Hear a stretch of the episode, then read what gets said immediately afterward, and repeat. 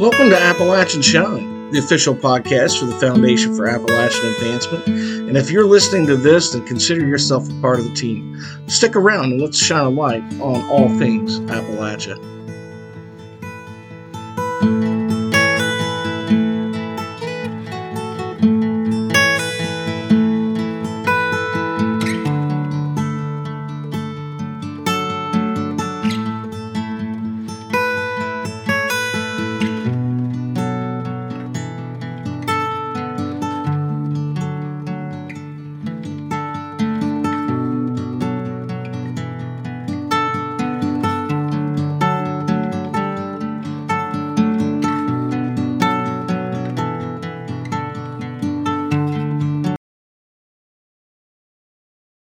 So on today's Appalachian Shine, we have Linda Hudson Hoagland of Tazewell, one of the most prolific writers uh, here in the in the region and one of the most well-known popular writers. Linda, I wanted to kind of just toss it into your corner and let you read uh, some excerpts from some of your work today and share with us here on Appalachian Shine. I'll be glad to do that because I enjoy talking about my work, but I also enjoy reading it. So I will get started with a poem called Oops one of my best ones that I've written that everybody loves, and it's weird. Okay. Driving behind the overturned bathtub, Carrie reached for her cell phone camera to record a photo to send to her mother so she could gloat and brag about her prowess in acquiring such a wonderful antique to install in her turn of the century home, the 20th century, that is. Carrie followed the truck that had secured her precious find by using large bungee like cords to hold it onto the bed of the truck. She glanced to the right, looking for a familiar landmark that would let her know she was close to her destination. When she turned her gaze back to the road, she caught the vision of her beloved bathtub sailing down the hillside, bouncing along until it disappeared from her line of sight and her life. She realized she was still holding her camera and she captured her loss. Her email to her mother said, Oops. I like that one. It's just. That's pretty funny. Yeah, it is. When did you write that? Uh, I'd say about three or four years ago. Okay. You know, it's, it's I don't know what possessed me to write it, but I did. now you've contributed a lot to uh, uh, compilations throughout the through the Authors Guild, the Appalachian Authors Guild, right. uh, short stories, poems, uh, nonfiction. Uh, so uh, folks can check out that there. And I'm at, at the end, I'm going to give out your website so people know where to get your your work as well. I'll shut up and let you go on to the next one. The next one is called The Noisemaker, and it has been published in, I think, a couple of times, which usually happens by accident. If I send it to one place, they don't tell me they're going to publish it, and then someone else accepts it, and then it gets published in both places. It's not intentional, it just works out that way. It's called The Noisemaker. The trees were green and full of life that included the birds building nests and flying around to warn each other that a human was approaching. The walk through lovely Lincolnshire Park was invigorating, but a little scary because I was out in the wee hours of the morning before the sun got wicked, wickedly hot. My mind was doing what it always did when I was alone. It jumped from idea to idea, subject to subject. Therefore, I lost track of where I was go where I was going and what I needed to do. I came to a complete stop and looked around to assess my location. The solution to my confusion was to turn around and follow the same path right back to the beginning. The dark forest started appearing ominous with the early morning fog settling in to obscure the trail and my frightening surroundings. I heard the crunching of tree trash, and debris, but I couldn't tell from which direction it was coming at me. The crunching didn't sound like my own footsteps I would make. It sounded like the swishing sound of a body as it brushed against the green foliage, along with a loud footstep crunching. Finally, I could see clearly the oncoming noisemaker. I stood stock still as per instructed by the people who knew about such things. I slowly started backing up until I couldn't see the big intruder. I did not want to form a lasting friendship with an enormous black bear. you had me thinking you were in a haunted forest there for a minute. I know well, Lincolnshire Park can be scary sometimes. Oh, I, I bet. It's right close to me, so I have been up there. And okay, yeah. Sighted in this area. Yeah, actually, that's a growing problem here over the last handful of years. A growing uh, black bear population wandering out. Now, my sister took a picture of a giant paw print on the hood of her car in Richlands from the top of Christmas Tree Hill. Goes out to work one morning, and there's a big giant paw print. That's scary. Now I do have three bear that eat all the cat food off my front porch, but there are three uh, beautiful female deer. One's young and the other two are adults, and they're gorgeous. They're not afraid of me at all. I can go out in and out the door, and they won't run. Oh, it's strange, but they're my pets now. I can't get rid of them. They come to eat today. so you have cats and deer over there at Tazewell. I have all kinds of stray cats that come to eat, and if they don't eat their cat food quickly, the deer finish it off. yeah, I bet. I bet. Yep. Um, all right, so you have a short story. Uh, what uh, what short story did you want to read today, and uh, what book is this in?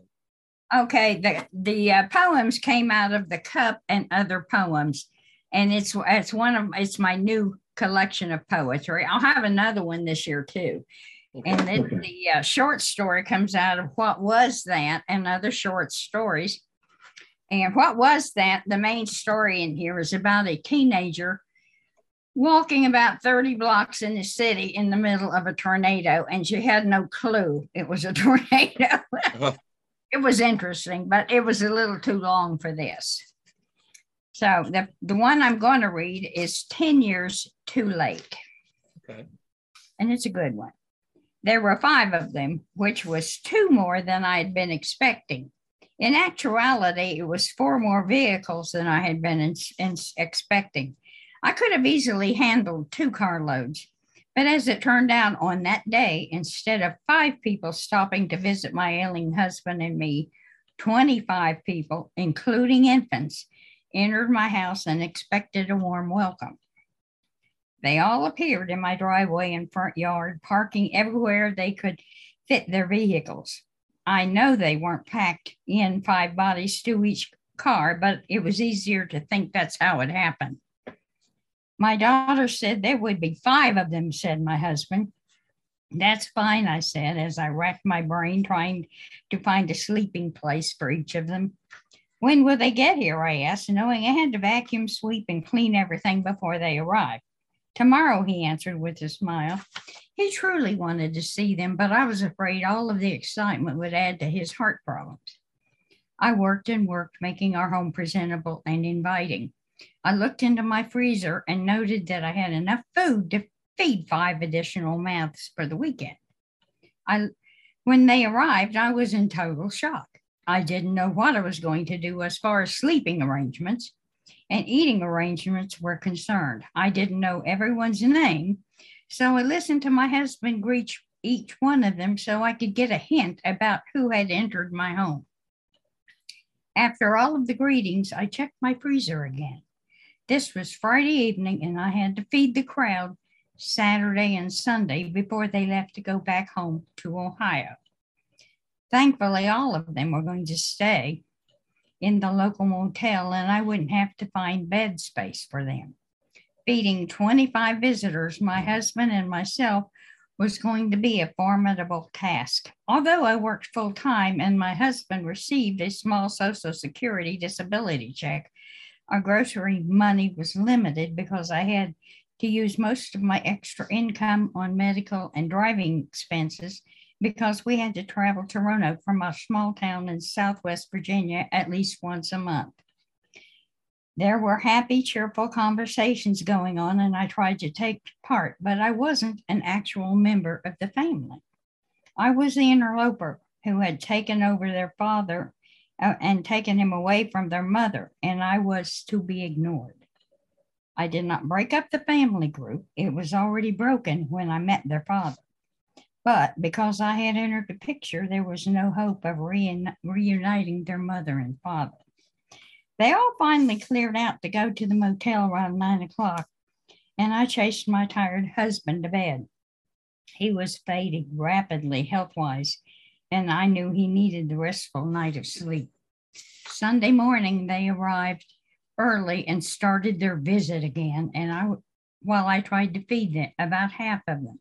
The rest of the group had gone to McDonald's, and that helped me out a bit. Eggs, bacon, and toast were on the morning menu that kept me busy while the rest of the crowd visited my husband. When I had finished feeding those who were hungry, and after I washed the dishes, I walked into the living room to join into the conversation. When I entered the room, the visitors all stood up and went outside, leaving me alone with my husband. This little stunt happened each time I entered a room where they were congregated. All I wanted to do was join in the conversation. So, in order to keep them in the room and near my husband, I would go to my bedroom and close the door. My husband finally noticed what was happening and came looking for me. Please don't give them more reasons to hate me. Don't say anything, honey, I told him. They hate me enough already. I will talk to them, he said. Please don't. You can tell them, you can tell them that when they come to visit again, to come in one car. Let them know your health will not allow you to handle a huge crowd like this one. Okay, but they are making me so tired, but I am happy to see them, just not all of them at one time. That's good, I said. I will tell them over the telephone after they leave not to ever treat you dis- so disrespectfully again. That's okay. They hate me anyway. Through the 25 years we were married, I was hoping things would improve with a family relationship, but it never did. When my husband passed away, the ensemble returned for the funeral. Again, I was shunned. 10 more years passed, and I was scanning through Facebook where I found members of my deceased husband's family who were trying to be friendly with me. My thought was, you're at least 10 years too late. That's, That's a powerful story. That's a true story. As I was, I was wondering. Um, yeah, you have written some things that I've read in the past that I didn't know who wrote them at the time because I was a judge in, in the local Golden Nibs and uh, just absolutely either heartbreaking. You've had a you've had a life, Linda, yeah. and uh, it, um, and it's it's a wonder. It's and it's I, am glad you shared on the page. Uh, there are stories that I hope a lot of people read because they touch the heart, they touch they touch the soul, and um, and to, for me to elicit emotion in reading a book is or a story is is kind of a stretch for me because it's just not the way I read. But you you've certainly uh, pulled some emotions out of me reading some of the things that you've read. So um, that that's that's a powerful gift, and I'm glad you shared. It. Where are you going to be signing books at and selling your uh, your Afghans? Um, I will be at the Winter Honey Festival February 11th in Richlands. And then I will also be at the uh, second part of the Honey Festival uh, on February 25th in Richlands, and that one's to support the library. Are, so I will be both. Are both of those events going to be held over at the uh, the police station downtown, the the big area back there? That big area back. It's one of the best places in the world to hold that. That really is. It's a good one. Uh, yeah, they, they usually get quite a few people coming in and out. I, I, was in there one year. I think you were there, but there was a flood. No yeah. one got out that year. Yeah, it was right after that flood. It's really surprised me. They even they've had some floods down there because it gets deep. The clinch just expands like you wouldn't believe.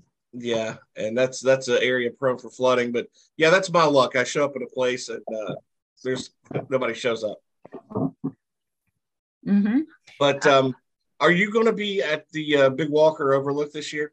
I will be at Big Walker at least 20 times this coming summer um, because she sends out a schedule.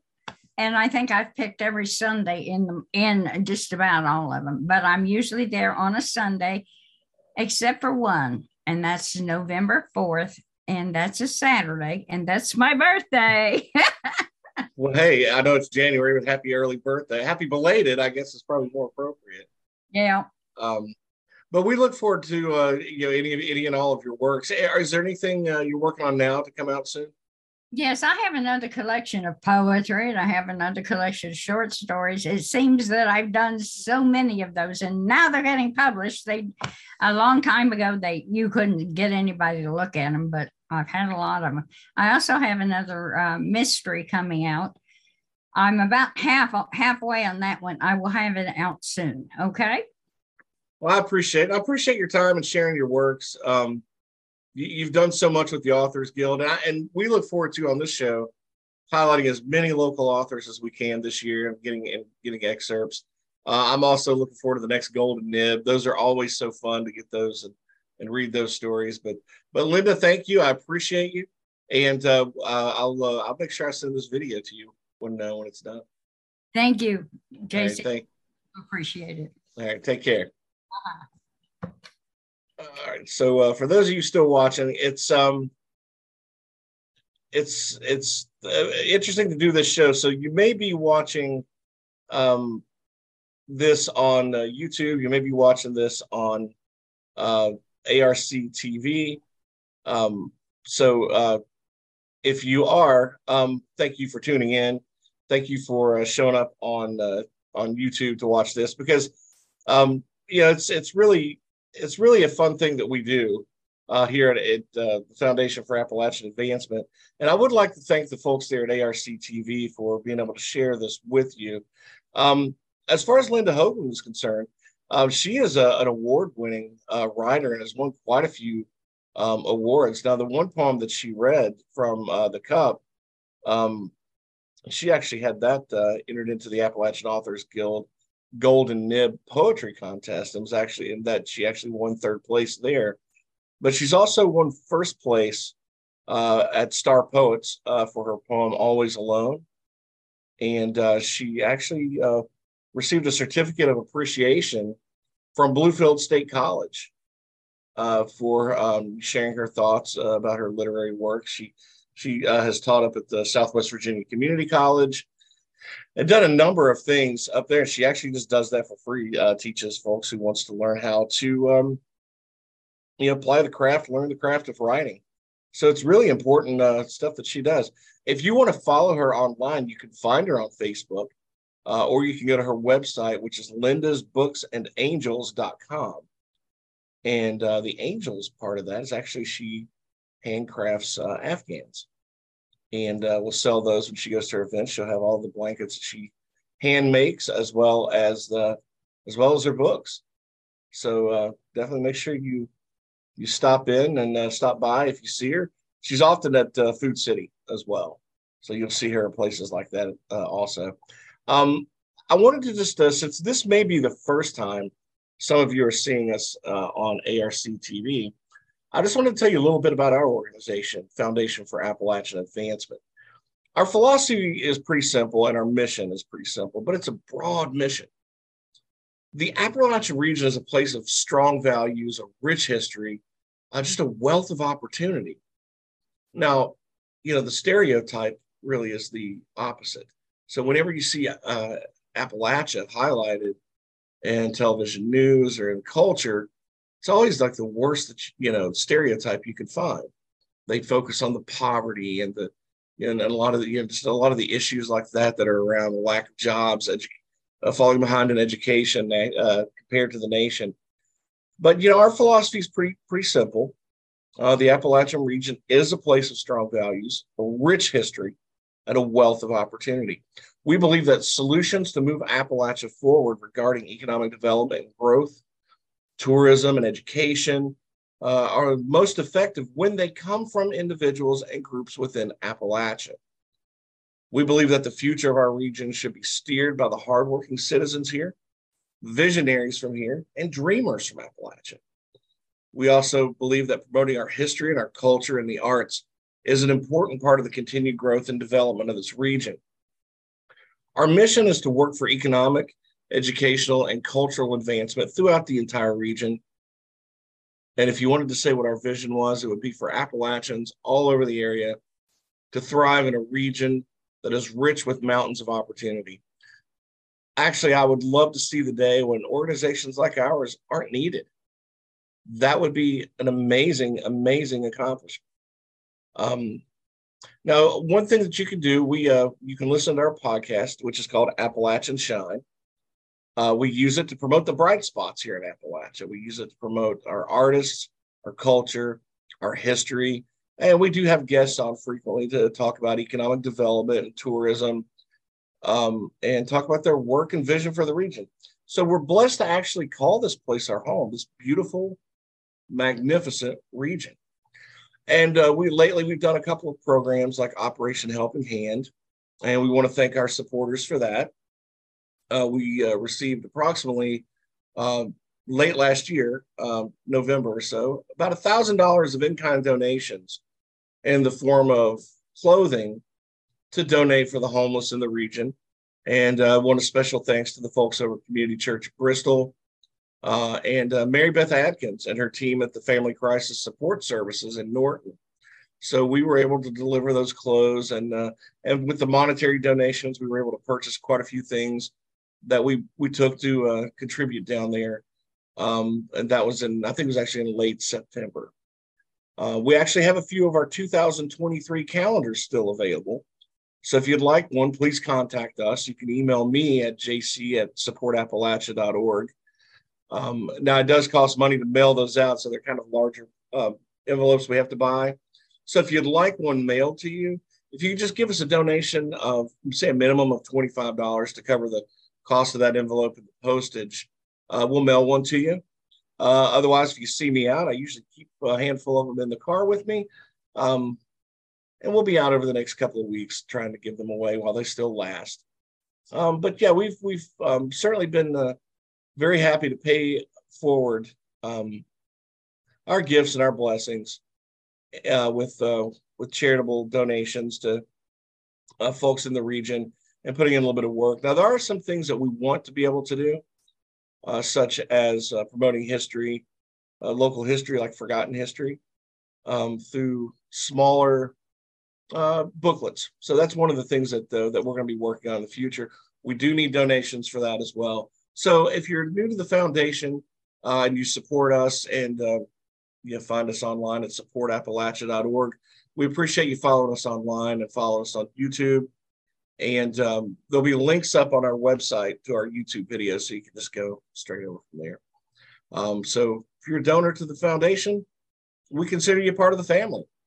Thanks again, everybody, for tuning in. Uh, thank you, Linda Hoagland, for uh, uh, reading today we'll have some other artists on. We're going to have several shows like this throughout the course of the year where we highlight local artists and, uh, and writers. So thanks again, everybody, and we'll see you on down the road.